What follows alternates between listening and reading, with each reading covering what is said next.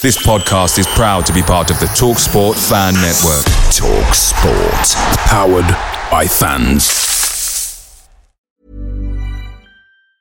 And there it is. That's as good as it gets on this stage. Nissan Townstar EV strikes again. It's an unstoppable van. Unstoppable. Look, Just fantastic. You can actually see the Pro Pilot technology in action. Effortless parallel parking. It moves with all the confidence that comes with a five year warranty. And with a bench full of all star van experts, there's real strength in depth here. That's all star quality. Search Nissan Townstar EV and visit your local All Star Van Centre to see for yourself. Terms and conditions apply. Five years or 100,000 miles, whichever comes first. ProPilot is an advanced driver assist technology. Driver's responsibility to stay alert, drive safely, and control vehicle at all times.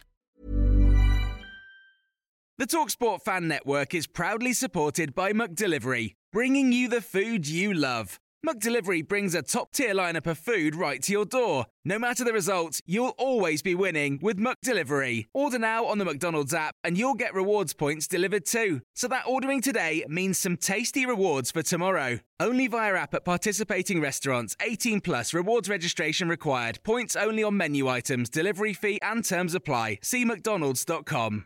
Previously on My Old Man Said. And Aston Villa looking for the killer strike. There it is! And there it is in style from Conor Hourihane. They've turned on the power. They are building momentum. They are looking menacing. And they may just have won the second City derby again. Incredible. We're actually in the promotion spots for the first time since we got relegated. Hurrah! And It's almost nosebleed territory, isn't it? do you feel like now we're in second, we're just going to stay there? I think game on as of Saturday. I think Saturday's game against Fulham will be where we really will know if we're um, going to stick around or not. Johnston goes the diagonal here, but it's a terrible ball out. Ayite's onto it. There's an open goal, and Floyd Ayite has scored. A bizarre goal for Aston Villa to concede, but Fulham 2 0 up here, and they can't believe their luck. I mean, I think if you know if you're getting down to sort of six, seven points, you just don't know how Wolves are going to react. Now they haven't been under pressure all season. You know they, they came out of the trap so quickly, and no one's really challenged them since Yeah. the word go. So you know, it might be that they're just not used to being pressured. We just don't know. It's been a real think, walk in the yeah, park. I think for it'll be an, hasn't an interesting game when they come to Villa Park, put it that way. I think we'll be bang up for it. Yeah, no, definitely. It'll be almost like a one off game because I don't think it'll matter that much in terms of final places. Pitch. Bjarnason charging through. Oh, brilliant! The Iceman coming, and it's four for Aston Villa. This is dreamland for Villa. Never would have expected this at all.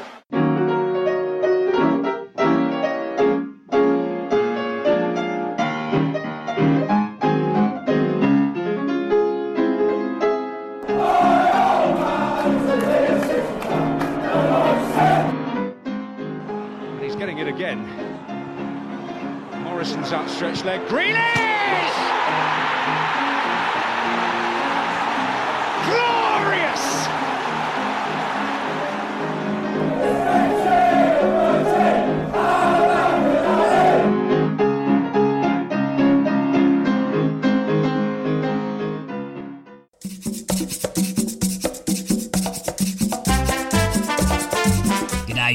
Fans, and welcome back to Jedinak's Jangle. The Pride marches on, but it's been a disturbing time. After chewing down on some dogheads, we were in the shithouse for a couple of weeks after. The Pride's migration to the Premier lands with their plentiful pastures went drastically off course.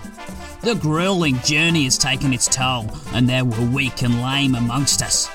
McCormack is lost, presumed dead. Tshibola was banished north of the wall to the pit of Scottish football for the shame he brought on us.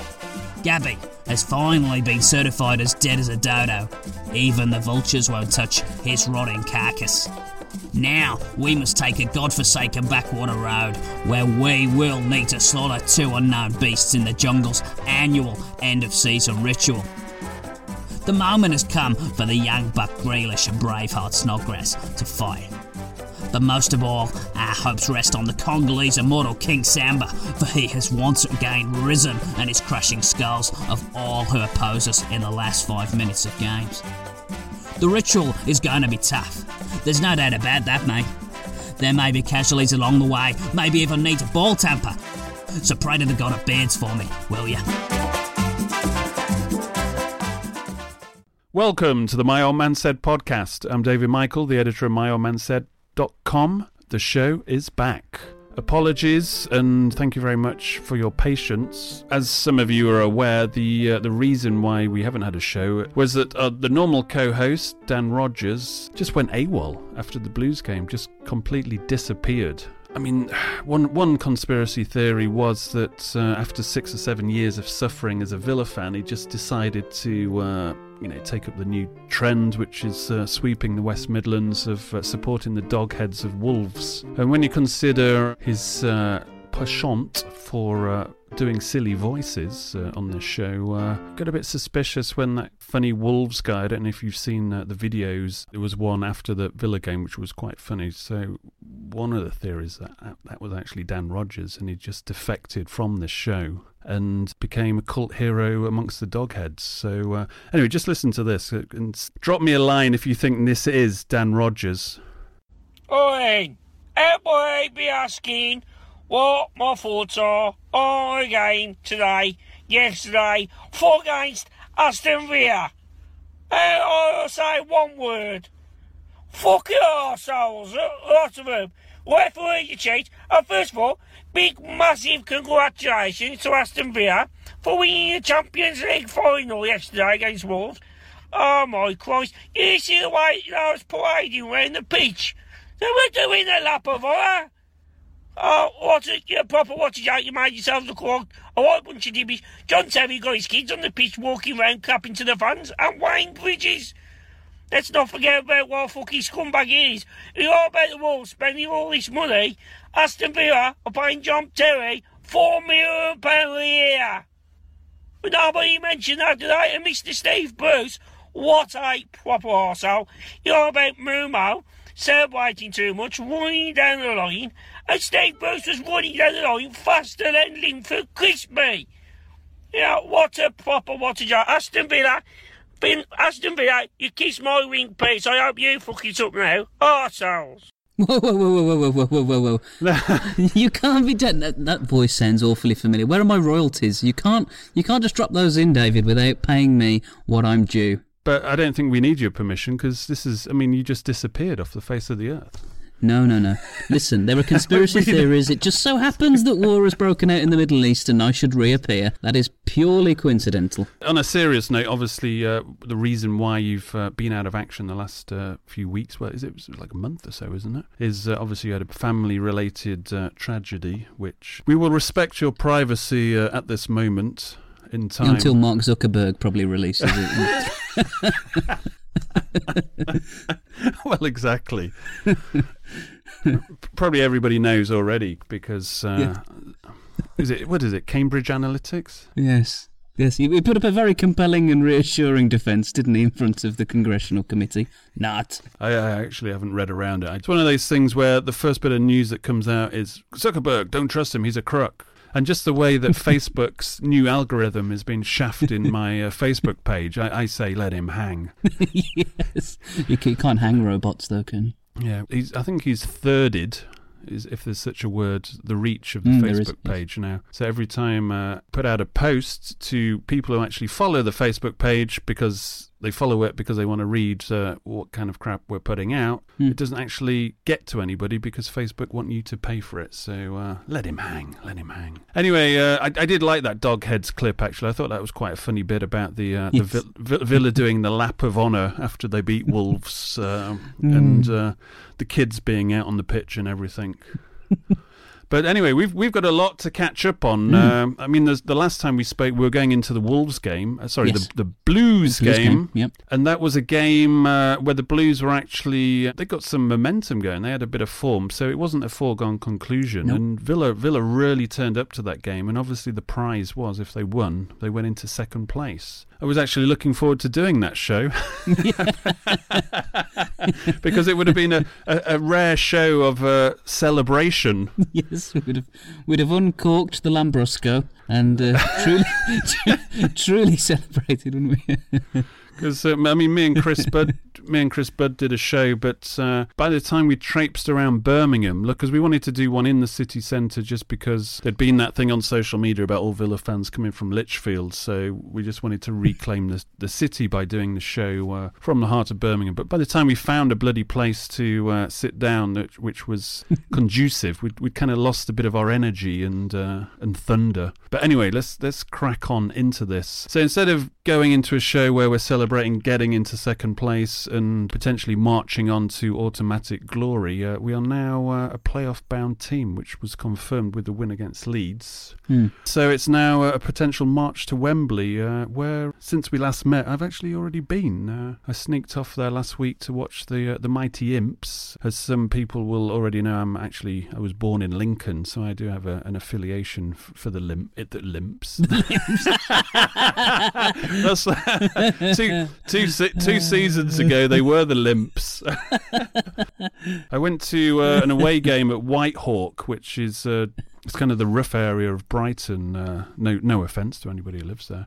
and uh, Lincoln played them in the FA Cup, and it was a bizarre game. Uh, Whitehawk won six four. And they were like a couple of non-leagues below Lincoln, who were in, uh, you know, the the non-league uh, Mm, mm. conference, and uh, they were always ahead. And Whitehawk are quite known for having this ultra group, so there has, there was like flares going on the pitch every time they scored, and there was a guy dressed up as a lobster. It was this crazy game, and behind in the Lincoln end was only about 40, 50 of us. And I think they were five three up, and we just scored, so it was five four. So we thought, come on, we're gonna, you know, we're gonna get this Mhm. back. And the ref gave a penalty with like a couple of minutes to go, and uh, one of the Lincoln fans was so pissed off about the penalty decision. There was a big black dustbin. He picked up this dustbin, walked onto the pitch with it, and turned it upside down on the penalty spot and emptied all the rubbish on, on the penalty spot. It was fucking brilliant. But that, that summed up the limps as they were as they were now, then known. But then Danny Cowley comes along, and uh, within two seasons has, has absolutely transformed a club. I mean, even in the heyday, like I remember in the eighties when we had a really good team that should have been in uh, what is now the Championship. Uh, we you know we beat Spurs, we beat West Ham in the cups. And uh, we were still only getting like two, two, three thousand fans. Uh, uh, sorry, gates. And now they've got like eight to nine thousand season ticket holders. They're getting nine thousand a game. It's it's just this whole it's this fusion of management, players, and uh, the whole city because the the management went around the city, going to schools, going into you know factories, and then inviting fans to come to all the training, having open training all the time. And everybody's really got into it. And uh, I'm just going to play a clip because he uh, he talks about. I mean, this is after the game when they won uh, the Checkatrade Trophy, and he's talking about the fans and how. I mean, there was five minutes to go, and Shrewsbury, who all through the game, Shrewsbury, just from the first five minutes, they they just look they looked a foot foot taller and a yard faster, and you just think, oh, how are we going to get through this? But these guys are tactical geniuses, uh, Danny and Nicky Cowley, they're, they're brothers, obviously. And uh, with five minutes to go, they were obviously getting a bit leggy, the players, because they'd been running their asses off. And just five minutes ago, it was just this weird, this weird thing where the fans just sensed the players were flagging, and 27,000 fans all stood up at the same time in like Oh, some just kind like of the active- Trinity does. some kind of yeah, exactly. Like in a, like an act, act of defiance to basically say, "Fuck off, Shrewsbury. You, you know you're not going to win this," and obviously to you know give the players a lift. And I was thought, this is you know this this needs to be done in midweek when Villa are playing bloody QPR and Leeds. Ooh, yes, Uh, anyway, I just just play this clip because he, he talks about Premier League uh, fans. A football club's a football club, isn't it? If we say it as it is, a football club is bricks and mortar. Yeah, so every football club has bricks and mortar, but it's the people that, that, that make the football club, and it's always it's always the people, and the people define where the football club can go. And at the moment, we as a football club are defining on where it can go by the, the, the, the number of support. And, the, and it's not just a number of support, it's the way they support. And, and I've said this in the interviews off the back of Saturday, and I really mean this, like, it's a, on the back of Sunday, sorry. There's a real difference between, like, you see these people in the Premier League, just spectators who just who go to games and don't contribute. They just sit there. They just expect to be to, to for the players to perform, and they just expect to be um, to enjoy the, the, the event and don't really play any part in it. And the only time they play a part in it if the if the performance is not as good as they, they anticipate it to be, and then they moan and criticise it. And our supporters, they're part of the performance, and I think that that is where we're quite, unique. I think it is, and I think I think as a, as a, as a consequence of all of that, then you know we have lots and lots of potential. I think he's spot on what he says there about. I mean, and I would class Villa fans that say we are Premier League fans, and there is a bit hmm. of that, and especially in midweek where is that that QPR game, especially when we'd just beaten Wolves, and I mean, to be honest, a bit OTT, like some of the in-house media was saying Villa are oh, back, yeah. and the local press are saying Villa are back. So going into that game, the players are potentially believing their own hype. But we'll get into it anyway, where he should have freshened the team up. But also the fans just, it was so flat against QPR. Yeah, yeah. Fans say, "Oh, well, um, wait, you know, wait for the players. The players have got to produce something to get the fans going." Well, you know, as Cowley just said, then it's not necessarily the case. You're all part of one thing, and if one one unit, and if one side isn't doing their job, it's up to the fans to obviously get them going. Because it's not Villa centric as an issue. It's like all home fans, especially the higher up. Let's just say the top two divisions all suffer from this. Anyway, coming up on the show, uh, we'll catch up and see what happened last time uh, we spoke, which, as I we just said, was when we broke into the top two for the first time since we got relegated from the Premier League. Also, we'll question Villa's mentality over the past few weeks. Has it been on point? We'll go through the three points. We'll end the show with uh, a quick Q&A of some of the questions that are still kicking around uh, since we last uh, spoke, which are still relevant to uh, where we are at the moment. But anyway, let's just let's get on with it and let's go for the three points. Uh, first of all, Villa's pitch. Point number one. So the story is here, and this is public knowledge. Something isn't public knowledge, which I'll say uh, at the end. Last season, Villa's pitch was in its 11th year. It, it's a 10 year pitch. These it really needed to be relayed, and uh, the CEO actually. Keith Wyness ordered it to be relayed last summer. But the pitch won Championship Pitch of the Year last year, so you know we got a bit lucky there. We got an extra year out of a, a ten-year pitch. It's been looking raggedy this season, hasn't it, at times, particularly post the turn of the year. It was going to be relayed uh, last summer, gone, but old Dr. Tony was in town and he basically said, Well, uh, if it's won championship pitch of the year, why are we relaying it? You know, surely it's good enough for another year. Uh-uh. Chairman, that uh, maybe should let footballing people get on with footballing And then decisions. the groundsmen do the groundsmen do. Uh, but you know, we weren't going to say anything out loud about that. I mentioned that. Turf Uh, management. s- yeah, yeah. Where's your turf management yeah, degree? No, yeah. yeah. Where's yeah, Tony? Where's your turf management degree? In fact, where, where, where are any of your degrees? this one from Harvard seems like you've printed it out. You No, no, no, no, no, no, no, the no, Har- no, no, no, no, no. I think the Harvard one is the honorary turf management degree. Oh, well, he knows then, so we could definitely get an eleventh Yeah. year out of this pitch. Or so we thought until Christmas, where uh, it cut up comp- so badly. I, I, I went to uh, went to the Peterborough game, and uh, I was I was there with my sister and her boyfriend because she had two kids over from Chernobyl, like over for Christmas. It's like this scheme where you have these kids over for two weeks to help boost their immune system and you know show them a bit of love over Christmas. So Mm. on their penultimate, so to show them some love, we took them to Villa to Park. Took them to Villa Park against the Posh.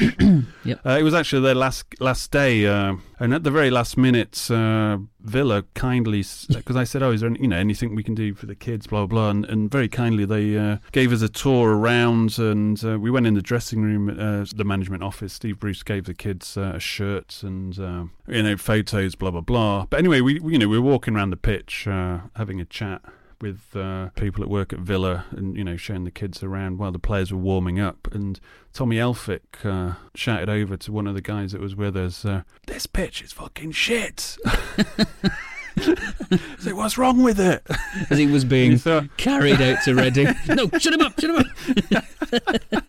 you didn't so hear you're that. thinking, well, the players know it's crap. And then, uh, obviously, fast forward, uh, and then obviously Steve Bruce started to use it as an excuse. Uh, I think particularly after the Preston game, uh, Yes. where he said he had to, the pitch was cutting up so bad he had to change tactics at half time because uh, Hmm. that's why we're playing so crap, which uh, yeah, I don't really buy. So uh, we're going to get a new pitch uh, this summer, which is kind of unfortunate timing because uh, Inter Milan actually approached Villa earlier on in this year to, to see if they could arrange a uh, friendly in the summer at Villa Park. So uh, unfortunately, because we got a bit of a connection there, we had two classic UEFA Mhm, Cup uh, mhm. games in the early '90s against them, uh, and uh, we played recently a friendly, didn't we? Uh, well, when I say recently, a, f- a few years ago. It was the that was the year when Boomer broke his leg and ankle, wasn't it? In the, in the Yeah. pre-season game at Villa Park. But I mean, that would have been a bit of a better, better uh, pre-season friendly than Middlesbrough or it was Watford, wasn't it? Watford, yeah.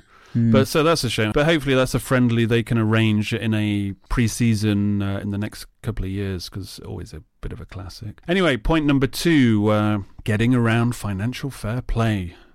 Which has obviously been a big thing. Uh, lots of fingers being pointed at Wolves. Uh, even the, the Premier League clubs now are saying we need to have a meeting with these Wolverhamptons and their uh, Portuguese Mendes men. Mm, it's all Uh, hotting up nicely, actually. I quite enjoy these sorts up. of things. Well, so do I, but there's two factors here about this Wolves situation. One is have the uh, English Football League and the Premier League got the balls Mm. to upset the status quo Mm. and make some real big calls here. B, if they did, and they're saying, right, no promotion for you, sod's law, Villa will finish fourth, and uh, Cardiff and Fulham will go up as the automatics. yeah, that would be typical. And that, would, be, so typical. so typical. That would be Villa, wouldn't it? It would, it would become a complete irrelevance, uh, whatever Wolves were doing. If you're talking in principles, if Wolves have found a way to, let's say, through creative accounting, to bypass it, then if the letter of the law hasn't been affected, then you have to say fair play because you've you've beaten the system, I suppose. Yep. You can't really have any uh, grudges against it because all the other clubs are now having a look and saying, well, you know, can we do what they've done? Yeah, I that's mean, that- basically what the issue is. Is damn it. yeah, basically that's why the other clubs have got a problem with this. Uh, in terms of what Villa have done, is obviously the name they've taken the naming rights, Mm. uh, Bodymoor uh, Heath naming rights, as a way of injecting some money into the club. I think they would have done it a, a season earlier, but I think this is half of the reason they're doing it now is just in case we do stay in the championship, because obviously we'll be in a situation where parachute payments are on the third and final payment, and that's actually a very small. You know, it's a much smaller yeah, it's percentage by comparison, isn't it? Yeah, by comparison, the first two. So this is one way of uh, making sure we're not going to have a sticky uh, third season in the championship if it comes to that. But also, it could be the start of. Uh, potential because I think it's as long as the amount is what a third party would pay, Mm. then I think it's all you know it's all legit in the eyes of uh, financial fair play. I mean, when you look at uh, what PS PSG have done, buying Neymar for like two hundred million, and and that loan to buy deal with Monaco for is it Mbappe, Mbappe, which is like. 167 million. I mean, if they can get around financial fair play, then uh, I mean, that's half can. what we half what we paid for Scott Hogan. I understand. So I mean, we're we're, we're treading a fine line. Is all I'm saying. They're accused. What was the term? It's financial doping. Yes, great phrase. I mean, if you can't beat them, it's you know just join them. I think. Uh, Yes. In this situation, because it, football's never going to be fair anymore. They, they're going to nobody's going to sit down and say, "Oh, right, we need to have wage caps, squad wage Nah. caps in the Premier League, and all this kind of stuff to kind of try to level it out a little bit." And I think now it's no different to how it ever was. Really, it's just scale is. I mean, when you like 167 million, as the example you've just given Yeah. for one player is it's just bonkers, isn't it? I think that's what most- that's the change in football. Yeah, because Neymar, it's. I mean, a lot of fans don't kind of realize this. Is they're not paying two hundred million for the ability of the player. No. It's all about a. I mean, Neymar gave PSG some legitimacy in terms of being a big club, and it's Mm, purely about mm. marketing and selling Mm. shirts, and was expanding their their international kind of branding, Mm. which what what it was really all about. I mean, the other thing Villa are doing, I don't know, maybe this will help in terms of financial play. And there was a, I mean, since we last spoke, there was there was a fan consultation group meeting, and one of the things that uh, the CEO Keith Wyness talked about was this link up with uh, Lyngby. The uh, the Danish club just I think it's just south of Copenhagen. They get gates of around five thousand, and this idea that we would send our youth players there and vice versa, and Mhm. you know it'd be like a breeding ground, uh, well, a blooding ground, should I say, for our youth players to get breeding ground. Careful now. Uh, where where they you know they can blood players uh, in you know proper games against men. But also at the same time, he said there's another European club that Villa are looking into. I mean, the, the, apparently the first meeting with uh, Lyngby was very positive. You know, good football people on the same Mhm, page. mm. Blah blah blah. Mm. I mean, as they would normally say in, uh, when talking about these things. But also, uh, Wyness said there's another European club that uh, Villa look like they're close to linking up to as well. So I think Birmingham City? I think that's the one. Yeah, Hmm. it's a new new feeder club, and Hmm. I think we're going to merge and play in the Commonwealth Stadium when it's uh, extend. Was it Al- Alexander? Oh yes, yes. When it's They're going to uh, extend extend that, and that will become the new uh, the new stadium for both our clubs when they combine them. we're playing a half claret and blue, half blue and white kit, and all hold hands in the centre Yeah, circle. That's fake news, kids. That's fake news. So maybe at the end of the season uh, there'll be two announcements in terms of uh, I don't want to call them feeder clubs, but I think that's essentially what they Yeah. are at this moment. The third bit of news, just when you think that safe standing is going to happen, and it was Hmm. uh, an eventuality within the next well the next season. Actually, a lot of people who have been pushing the campaign expected it to uh, kick off uh, last season at some grounds. I was surprised by this. But yeah, but Tracey Crouch, and she's the sports minister at the moment, and while she hasn't publicly supported safe standing, uh, the fact that she was, uh, I don't know if she still is, if she's a lapsed season ticket holder or if she still uh, keeps it going, but she's a Spurs season ticket holder. You would think she'd have a bit of empathy and a, and a kind of an mm. understanding of the situation. But she came out and said, There are regulations to deal with persistent standing. I would like to see them enforced, because obviously nobody enforces them at the moment. So to the letter of the- of the law anyway. And then she said, While I appreciate there is a vocal minority who wants a return to standing, I don't think they speak for the majority. The clubs aren't convinced either. There is no desire among the top clubs to change this policy. Now, that's a load of bollocks. Mm, Vill- completely. Villa completely 100% behind it, and they say it has to happen. This is Wyness talking. Manchester United are up for trialling it. Spurs wanted to put it in their new stadium. West Bromwich Albion, obviously, this was a response to West Bromwich Albion's uh, They made a request. to them. application being rejected on. Sorry, they, they put it in for safety grounds because people celebrate, and this happened against Cardiff. Obviously, last minute, Josh, Jack Grealish, you know, world worldly people. I mean, I've spoken to like four people, I think it is at the moment, who've told me they got injured falling over the seat, you know, falling Mm, two mm. rows in front yeah, yeah. because it, it's dangerous as hell. I mean, Manchester United. I remember it was the first. I think somebody broke their arm or broke a leg celebrating a goal because of you just fall over the seats in front. There's nothing to stop you falling because the seats cut quite short, so you literally trip over that or fall over it. So she's come out with these quotes, which they're almost like from another decade. Yeah, yeah. And don't really relate to any facts or the reality of the situation. And, you know, West Brom actually put in their application for safety reasons. And, you know, it's, I don't know, it's ludicrous. But what hopefully it will do is uh, be a catalyst to refocus the actual movement to get safe standing in, which I think is being trialled in Shrewsbury next season. So there is actually a precedent for it. So you can't Yeah. really turn around, the government can't really turn around and say no. If uh, I'm sure, sure Welsh law, Shrewsbury's in Wales, isn't it? Yeah, some backwater Welsh town. Yeah. I'm sure Welsh law uh, applies. Uh, it winds you up because you know it's been it's been going on the safe standing and the, the rail seats have been at uh, Celtic for a number of years now and well, a couple of years. a couple of years but it's been in the Bundesliga for, for years you know it's it's it's the norm you know there's a, there's a big hurdle that we've got to jump I think because of history in this country but as you say that's there's decades and there's fantastic technology in it and I think if people had a grown up conversation about it instead of just going no uh, you know be for the better surely I don't, is it just yeah, me? and the vocal minority. Any any time you do a poll Hmm. and or you do a survey on this, and the Villa Supporters Trust did a, a survey a few years back. And you know we're talking it's, it's always 85 90 plus percent who want it. I mean Yeah. I did a, a Twitter one uh, on Sunday and Mhm. uh, to run for a few days, but Yeah. uh, you know after the first few hours there was about 2,000 people reply, and that was uh, I think about 88 percent were up for it, seven percent indifferent. So it's only a very small percentage who say Mhm. no. And when you ask the the people who say no, what's what's your objection? They say things like, well, you know, people standing in front of uh, the people sitting, it's you know that's not on. It's not fair to the people sitting. And he said, no, it's a separate section. yeah it's poor understanding the as well, people who it? say no don't really understand what it is, and they said, "Oh well, where will the disabled and old people uh, go?" Well, in the other safe standing will only be the trials straight away will only be like 2,000, Mm. 3,000. I think Villa maybe even less than 2,000, which Yeah, is I less think than was less five. than that, yeah. it's about 1,800, which is you know it's less than five percent of the total. Yeah. cap- You know, ground capacity. So it's not, you know, impinging on anybody's uh, seating or view. I mean, disabled people have their own section, and Mm. that's going to grow, uh, obviously, if there's redevelopment. Yeah. But, you know, old people at the moment, to quote old people from this person, is Mm.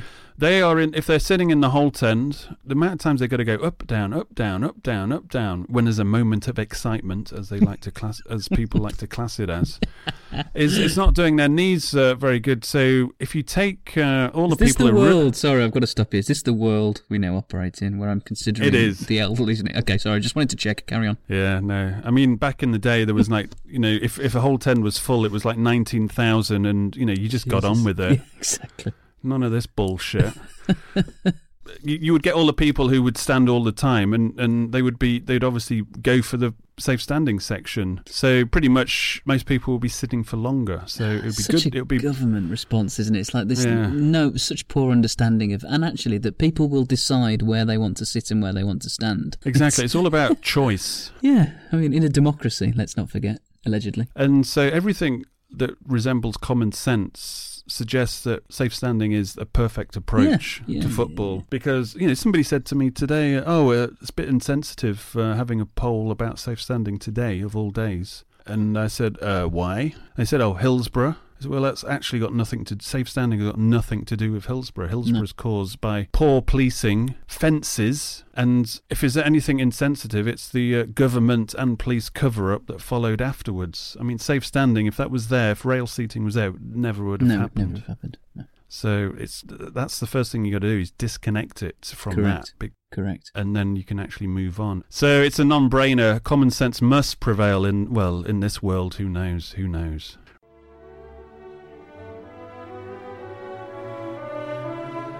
Now it's time for Twitter with Tony.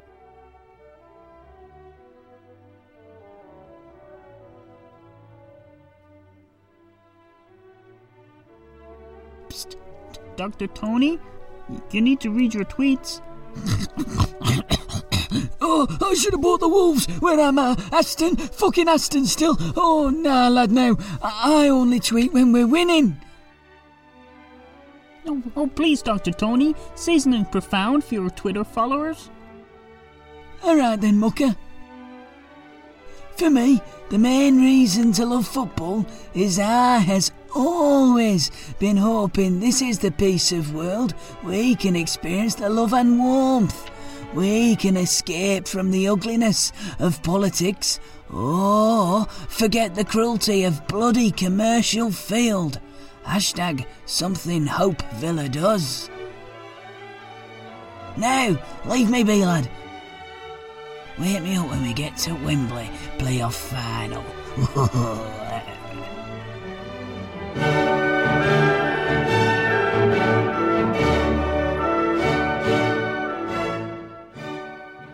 Right. Let's go back to after the Blues game. We finally cracked the top two. Yep. And it, and you thought that was getting over a mental hurdle there with the team we had, to say the squad we had. Uh, Mhm. once we got in the top two, you thought that was it. Would be like running for the hills, and you know we're getting into that position where you're counting counting how many points Wolves are ahead, and looking that well, you know if we beat the Wolves, then maybe we can actually uh, run them down and actually uh, take the title as well. So we're in a very good spot after the uh, the Blues game. But then, uh, I mean, I don't know how much how much you would uh, blame this on. But then, obviously, Albert Adomah uh, and Grealish were missing for the next few games. Yeah.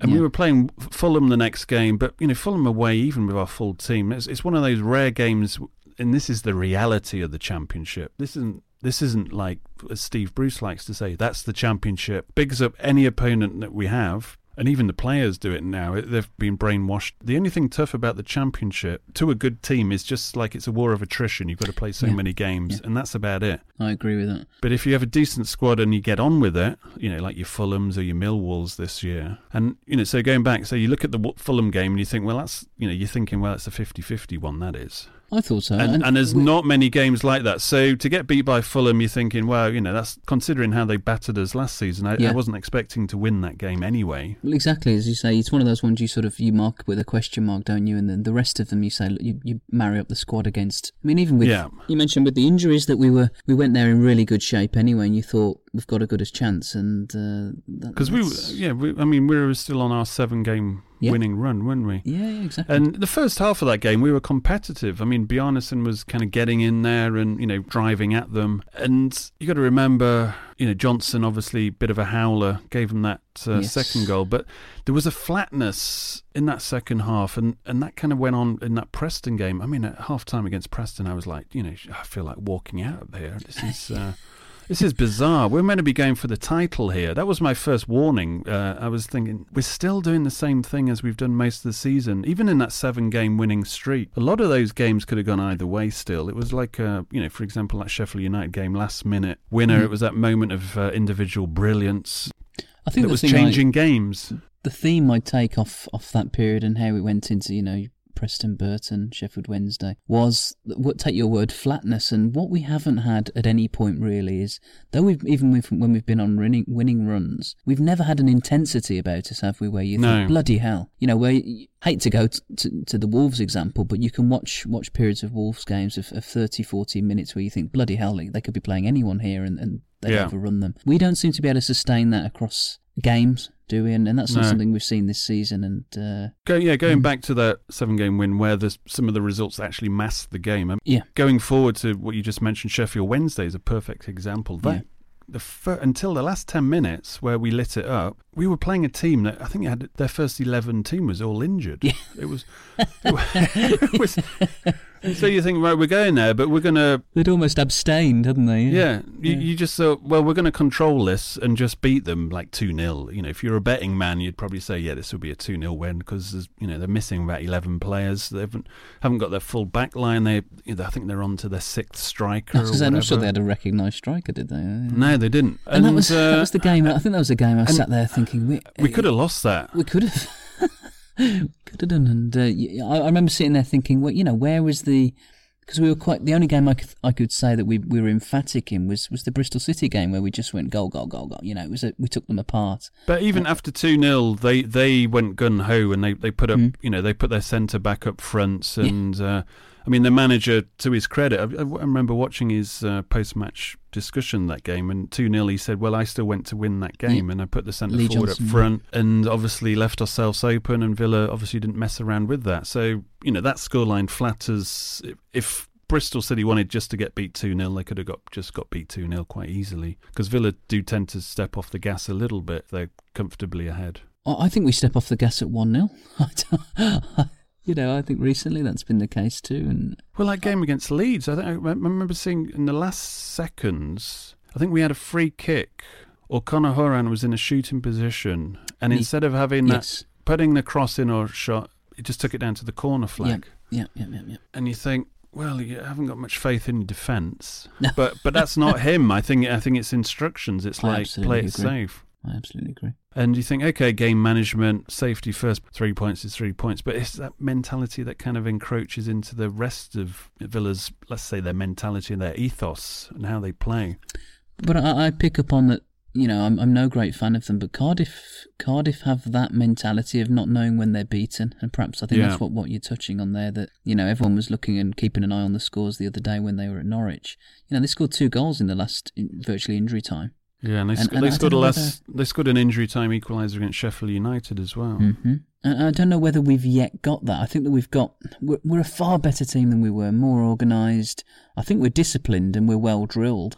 But whether we have that killer instinct yet, and and and true belief, true belief. I'm not sure all of the players have that belief. Well, the only extra dimension we have now going forward is is is essential all in one man. It's Grealish. He's the Mm. only unpredictability uh, that we bring to the table when we go forward, and he needs more movement around him. Uh, and sometimes, I mean, Onomah. I mean, he had a better game than normal uh, against Leeds, but he's sometimes you see him ball watching. You see him, you know, Grealish will take the ball on his off, and you'll see a Onomah just stroll in behind him, just watching to see what happens, rather than Mm. having more movement. You know, giving Grealish more options when he's getting into the final third, because he gets to the final third and there's there's you know he's probably got one guy to pass to. There's nobody else causing any confusion up there. And Onomah's what- an interesting one to pick up on briefly. Just, just sorry, because he reappeared, didn't he, against uh, against Leeds, and has got reasonable plaudits, I think, for his performance. But we did see over that game um, the the shortcomings with him, didn't we? And it, was as described, really, that he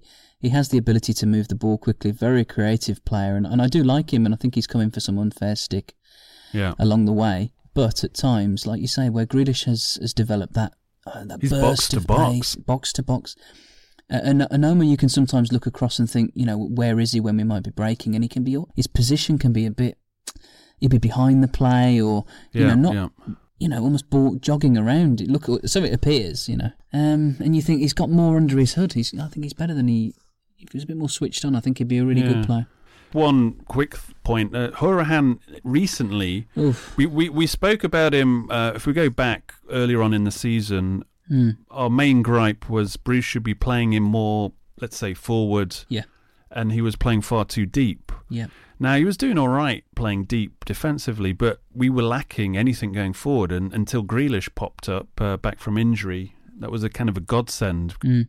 But uh, now I still read things. Oh, tireless effort by Hourihane. Uh, you know, he was everywhere. And he like, Mm. Not not in the game I was watching. No, I- he's, I- he's again. He was like he's walking around, and I really he's- want to like Hourihane. He's really in double do. figures, but these stats are masking the, the reality of the situation. His he could, for example, if he Yeah. was playing like Grealish is playing, in terms of the ground he covers, imagine attacking teams with two two players like that. I really like. I, I'm repeating myself now. I really like Hourihane. I think he's got great potential. in Yeah. this Villa team. I mean, I think I, I'd mentioned to you off air that uh, previously before we recorded this that I um I was sat alongside the pitch rather than my usual spot in the Holte end for the Cardiff game. And it, again, I'll lift your analogy really. I, I sort of thought, well, I'll watch Hourihane for a bit because in the first half, particularly, I didn't think we were very clever at all against Cardiff. Yeah. And I think when Hourihane doesn't tick, I don't think we tick particularly well because everything falls upon the other central midfielder or Grealish or and I, I find him such an indecisive player to watch. You know, when we've had countless midfielders over the years who you think you you think, oh, just play the pass. You know, even if it doesn't come Yeah. off, just try the pass. And, and I don't know whether it's a confidence thing. I don't know whether it's this inbuilt. Um, or I don't know if it's coached or it's team orders to be restrained when releasing the ball forward. But at times, You got Lewis Grabban dropping back deep, and. Yeah. some of his passing is more adventurous than any of the midfielders. Well, the through has- ball that Grabban Yeah. played against Cardiff to Hourihane. But yeah, I- I, just find Hourihane annoyingly anonymous at times because I, you know, you, like you say, you look at his stats and you, oh, you've, we've seen glimpses of his ability, but then there can be long swathes of the game where you think, where is he? And you know, we're talking if you want examples like how do we get when we're playing teams like Bolton and Yeah. QPR, how do we yeah, get yeah, bossed yeah, about? It's because Hourihane goes missing. Yeah, it's annoying. I don't like to admit that that's the case, but it's it's true. And And yes, you can score. You can be the first Villa player since David Platt, first midfielder uh, from Villa to score into double figures, but it kind of masks. I can see why he annoys people, and y- I think Yeah. you, you see, you go on social media and in the Holte end, you can. I think it's very much a case of people appreciate the the good bits that he does, but are not infuriated, but do recognise how anonymous he can be at times, and th- I think those same people as well, perhaps.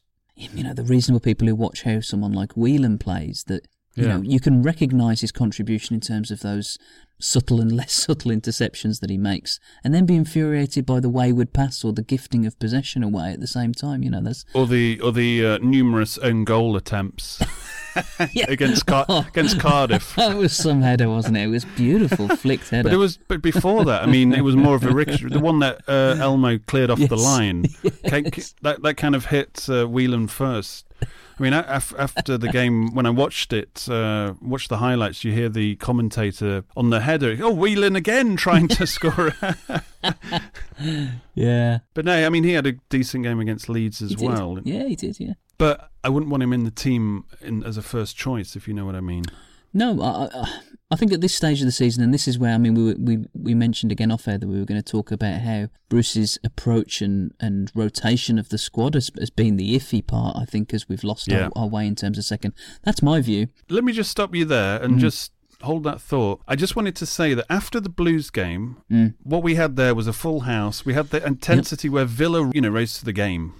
And we, we'd just been saying, you know, we hadn't seen Villa play with any intensity. They played with intensity twice, Mm. real intensity, and that was against the Blues and Wolves. Full Yeah. houses, Yeah.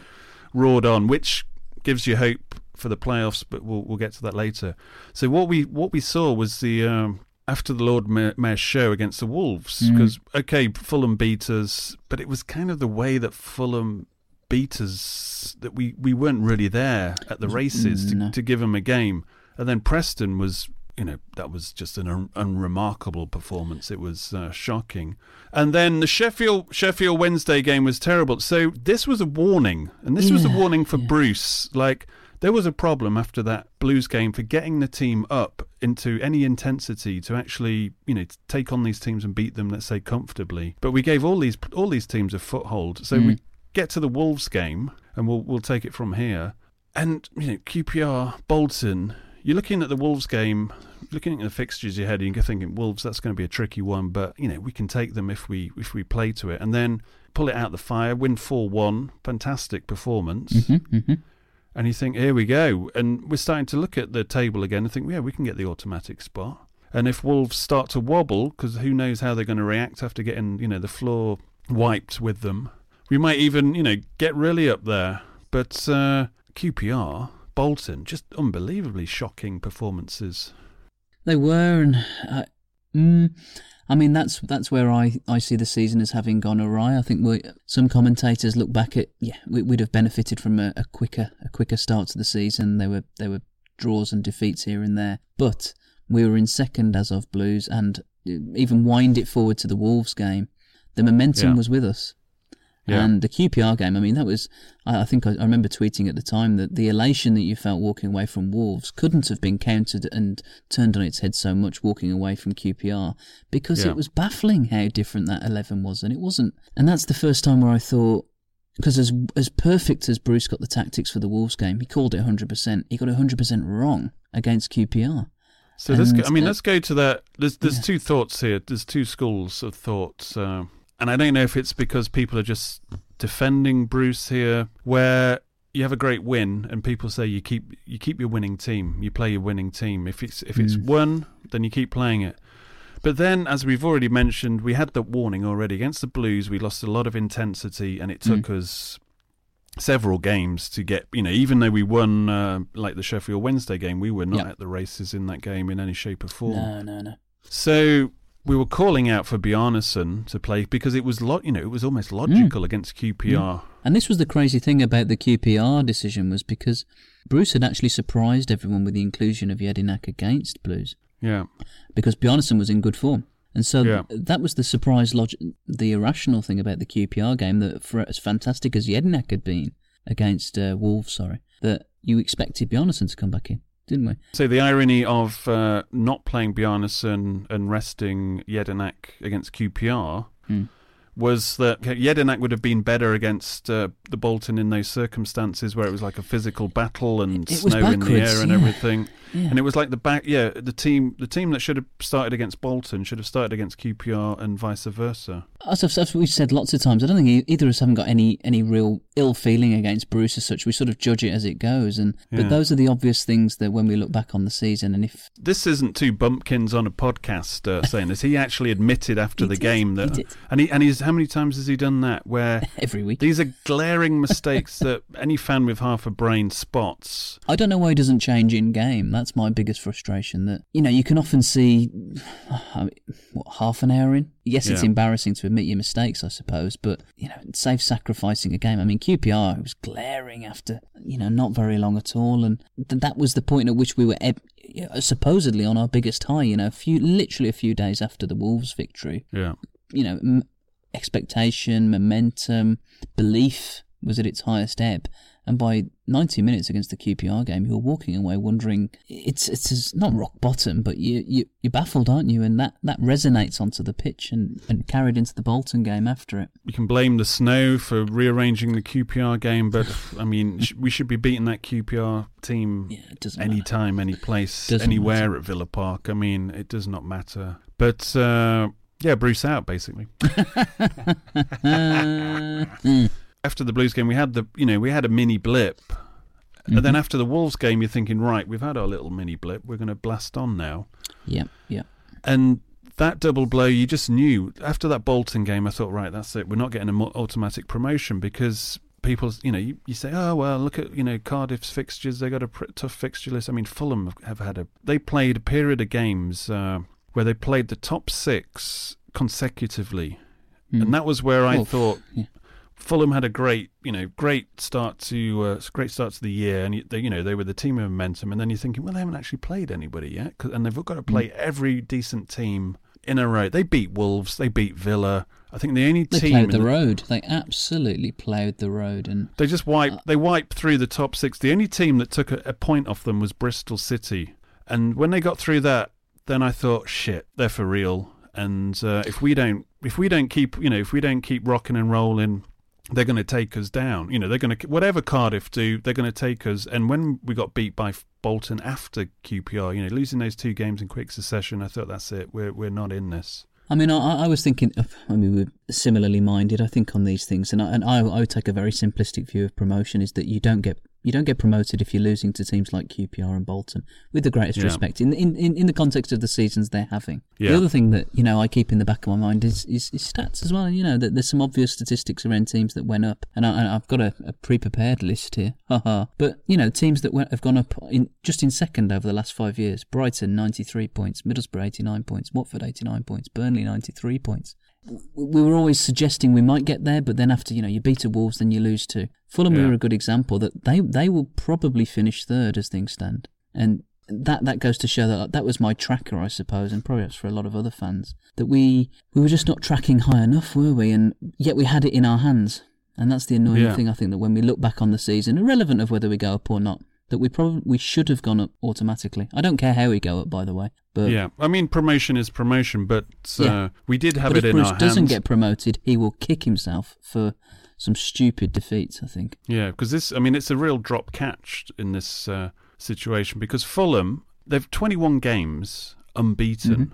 They've lost one, uh, sorry, 21 games unbeaten, and they've won, I think they've drawn three of those. So that Yeah. is a mo- monumental charge, but still is not good enough to get them uh, potentially automatic promotion. I mean, it's, it's all obviously down to Cardiff if they can maintain it. So Villa, Villa had had a bit of a lead on Fulham, and they were in a position once they got into second, they could have kicked for home there. You know, you, Mhm. they could have lost against Fulham away, not a problem. You, you carry on. I mean, some of the games that we lost are shambolic. Norwich is a Norwich. Yeah, I was just about to say, Steve Bruce comes out with his line, that's the championship. Right, that's the championship. You can go to Norwich, you can get beat 3 1, but the team that you're against in the promotion race, Cardiff, goes to Norwich and wins 2 0. Now, that tells Yeah. me that you've either you've got a plan and you've got a team that's good enough to go to these places and win. Norwich, they couldn't believe the result, beating Villa 3 1, because they were all thinking about next season. Norwich is all about next season. They don't give a It's a toss about this season. it, for them? It's a non-game, and they're just trying And yet- things out and deciding who they're going to keep, etc., etc. And yet the perverse thing is, you you then juxtapose that against victories against Cardiff and Leeds, who are, I think, significantly better teams. Although Leeds are now a No, Leeds, Leeds, Leeds. Leeds, Leeds had a big injury situation going Yeah. into that game. Still, I would put them above Norwich or no worse. You know what I mean? No, no, I don't know what you mean. I would, I would rather play Leeds at home than Norwich away in in this in their the teams they put out. Perhaps, but I, I, I- I'll, I'll, we'll beg to differ on that one. But I, Well, let's go, let's go along with whatever you're trying to say, and I keep interrupting. yeah, yeah, you carry on with that. But the, the thing is that the Norwich game was not a surprise either. You know, No, no, exactly. annoyingly, because you know you wake up on the, you know, you're positive, you want to, you want to do, but at the end of the game, It, it had the feeling of so many games as, as we've discussed over over the, the last 15 minutes or so. And that's the frustration that really we should be very positive. And Norwich was masked again off the back of a 3 0 victory over Reading, where, where Yep. again, it, with the positive spin from the PR from the club and in some of the quarters, it- you know, 3 0 at home against Reading looked very good. Actually, the first 45 minutes where they had 11 men, it was one of the worst games of football I've ever watched. The second half was a canter. Reading gave up. They gave up. Their man got sent off after half an hour. It was a ridiculous sending off as well. I mean, it was a, a second yellow through the back of Bjarnason. So But we, the- we basically beat the team uh, who played with 10 men for 60 minutes. When we went to Norwich, I mean, those fans who had to get up at Oh. ridic- ridiculous Mm. o'clock. We've all been there. They were thinking we're going to win this. And when you play a team that's got nothing to play with, in the first 10, 15 minutes, you show them that we're, we're coming to town and we're going to Mm. batter you because we need this game. Very annoying result. But it, but we didn't really. There was no intensity in the initial stages of that game, There was and we none. let It was we a- let them get into it, and then they realised, oh, these guys, are, you know, don't seem to be that up for it. It was a limp performance. It was, yeah.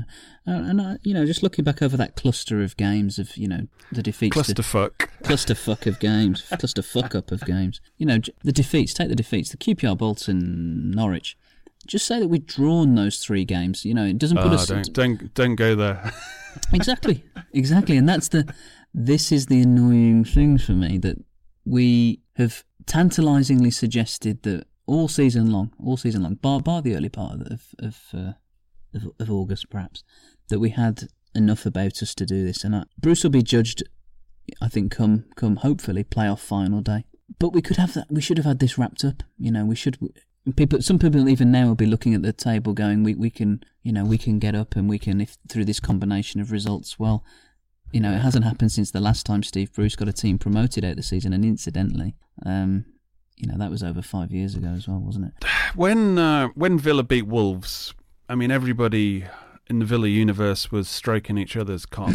Sorry, I'm getting a bit. I'm getting because I've got a. I'm getting a bit coarse because I've got a bit of anger thrown uh, flowing through my veins. Hmm. You know the the club's. Uh, in-house channels were going headlines Mm. Villa are back and uh, I mean it maybe the local press were doing the same thing Yeah, as well. and let, I'll, I'll, let, let me track back. I went to the uh, the fan consultation group meeting in February and you know we went through the agenda and you know question answers with Keith Wyness and uh, there was another I think one of the commercial directors there. And then at the end uh, you know I said to him in terms of like the mission of promotion, and this is obviously going back uh, to February, I said, this season in my book is all about promotion. And I Mm. said, but I'm not getting this, doesn't, doesn't seem to be like a boot camp spirit about this mission, like a sole focus. It's not, everybody's like, you know, gluing trainers uh, to their changing room doors and larking around and social media of uh, around Christmas had Steve, you know, they had that Twitter comic Hmm. doing impressions of Steve Bruce as if he's some kind of bum. but it's you know would would Brian Clough, would Ron Saunders, would Sir Alex allow that to happen to be portrayed in that way where you know players are all larking about it and involved in on the gag. And we're not talking about well, get a sense of humour, guys. Uh, you know, just they're just trying to have fun. It's like, yeah, there's one thing you have to do, and that's promotion. And as I said to Wyness, I said, is there a boot camp focus, boot camp mentality? And I'm, when I'm saying boot camp is like you strip down all the shit and you just get down to the business in hand. And you know, obviously they're not going to say no, there isn't, mate. well, well, spotted. a couple of guys who had been there, obviously, the last few years, and uh, you know, dating back to Lambert, said there's, the togetherness in in the squad is more so than it's ever been in their time there. And you know, this is going back Mm. to Lambert, and you can see that that's not a problem. You know, it's Well, that's uh, a positive impact of Bruce being in. I think that's one of the turnarounds. Oh, it's it's impossible to be less together than some of those squads we've had over the last few Mm. years. But when I, you know, togetherness means com- camaraderie and people liking each other. But is there a mentality and focus on promotion? I mean, John Terry has instilled s- certain amounts of, uh, let's say, a winning mentality. But then, you know, he's always in Dubai every other, you know, every other week, and he's hanging around Chelsea uh, any time he can, and it distracts away from this kind of promotion focus. Well, it, it detracts away from whether you know because the, the Villa we're back because it's it's it's an old adage, but but actions and words they're they're two different things, aren't they? This is what I'm saying. Like, don't say anything about being back, and you know, I, th- you know, the marketing department. I think it's it's obviously not connected to the manager, No. and they're No. there to hype, hype, hype, hype, and get bums on seats and sell season tickets. But like going into that QPR game after the Wolves game, there was a complacency there because a the players were kind of believing their own hype and you know obviously mm. still basking in the glory of the Wolves, and the fans just turned up and expected Villa to just roll over QPR, and, and mm. the fans, as we said at the top of the show, that Lincoln example, they never, in, you know, got in there. It was it was a strange night. Well, Leeds was a bit like that as well. It was a bit flat, Yeah, I agree. and and the fans only come at, come to life when the Blues are in town. So maybe we have to insist that uh, opponents play in blue away kits or something. they see that in the first ten minutes, if the teams just seems to be a bit lackluster and low on intensity, they need to you know really get vocal and and push them more. But I mean, this is the modern game, so I don't know. I think so, and you wonder, you know, I'm sure that, that someone someone cleverer than me can analyse why, you know, why why modern football stadiums are and modern fans are like they are. But I think that you know, you look at the roller coaster of, of emotion that you know, just across the set of results that we've discussed, you know, huge highs. Um, I don't describe them as huge lows, but huge underwhelming performances where if we'd have backed up, you know, imagine if we'd have backed up the Wolves win with a QPR win and then Bolt, because on paper. You know, you come out that week and we're, we're already into that, you know, the territory that we don't want to be in of, of what ifs. The, the the frightening thing is, I think that we're going to come agonisingly close to perhaps automatic promotion, and then, um, you know, it's inevitable that we might, I think, uh, conduct a bit of an autopsy on the season. Close enough to certainly look back at that QPR and Bolton game and say, you know, what if? Mm. And that's and that is the sad thing because QPR was a big shock. Yeah, it was. Not not maybe not maybe to a Villa fan who's you know obviously been watching Villa, but but one you know one interesting thing I um, I put up uh, about the playoffs. Uh, Mm.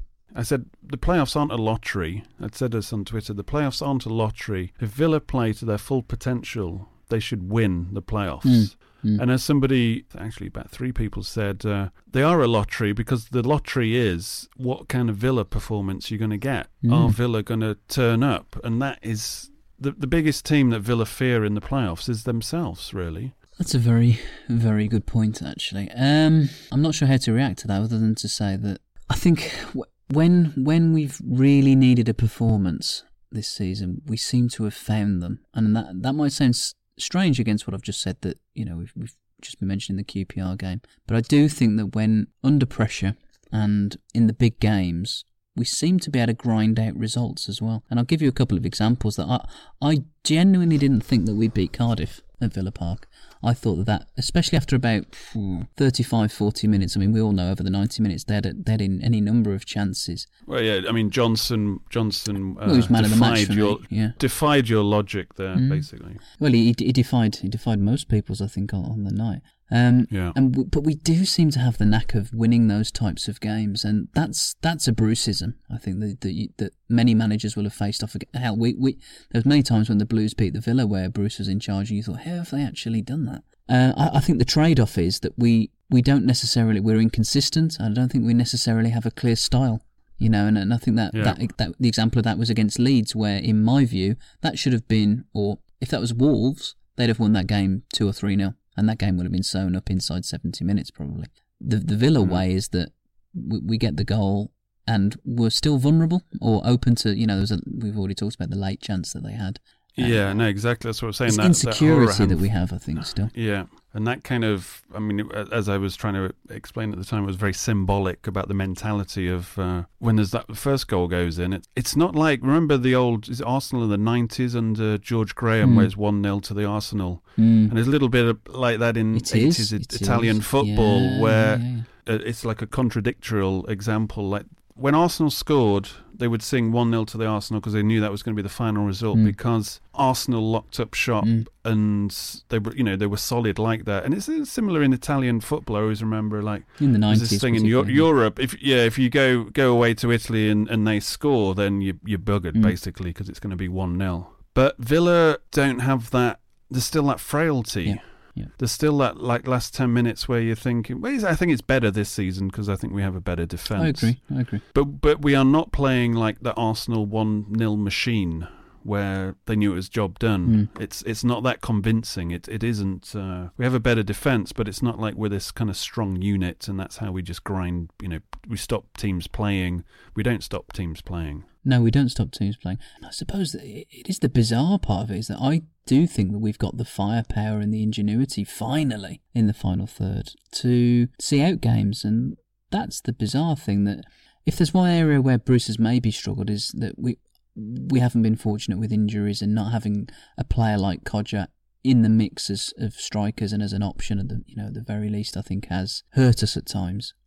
But I don't think necessarily even have even if we had that extra striker, we've seen plenty of examples where our strikers have been starved. And you know, Yeah. you know, Grabban in the, the, the first part of the, or sorry, the you know vast majority actually of the of the Cardiff game being one, where he was very uh, very isolated and uh, Sorry, just going back to the injuries, uh, we still managed to get into second we did, we did, it's true, yeah. And this is the thing that is not an injuries aren't an excuse. And of course, uh, as we've discussed before, Steve Bruce got lucky with a lot of those injuries because a yeah, discovered some of them through. Albert Adomah, who was I think on the bench. It wasn't even in the squad for some of the Yeah, first yeah. like seven odd games. He preferred to play Gabby instead of uh, a He did. Domar, and he'd got Elmo in and Snodgrass in on the right wing, so or the right side, and that obviously was where uh, Adomah was featuring last season. So obviously, I mean, he was looking to get out of there really, Mhm. and he only he, got, he only got in because uh, Green and Grealish got injured. And the final one's the famous, uh, well, the infamous one is that Davis being thrown in at the deep end and turning out to Yeah. be useful for that clutch and, of games. and then you've got Elphick,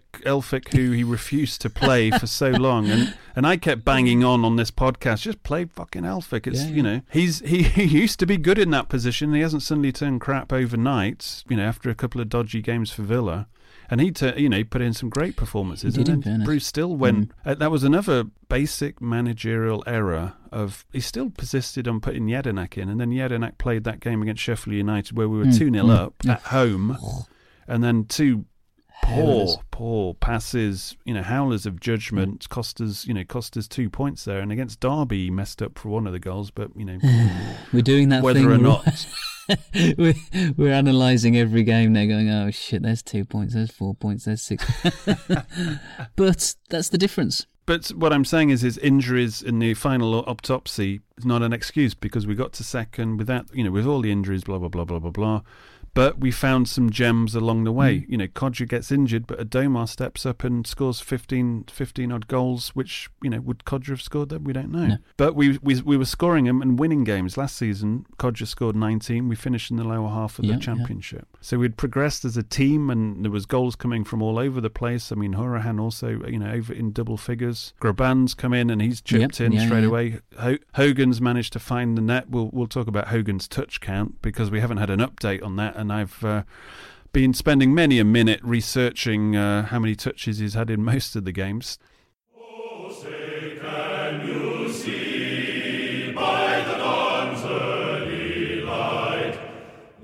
Hey there, Villa fans. This is the voice of your god, Randy Lerner. Message to Dr. Tony. Y'all still owe me my millions, Tony. My final payment's due. You know the deadline. Automatic promotion by the 4th of May. It was what you promised me and your sycophant followers on social media, and don't you forget it, Tony. I was already kind enough to let you delay payment by a season, get your house in order, but Jesus Christ, man. So contact my new financial advisor, Christopher Samuelson. You've heard of him, and he'll inform you of the interest you'll now be paying until the playoff final is decided. It better only go one way. It better. Fail to get promoted, Tony, and Recon will have to sponsor the Villa Park toilets and car park to cover the extra interest you'll have to pay me, boy. Over and out. Lerner out. Fox out. Elmstead out.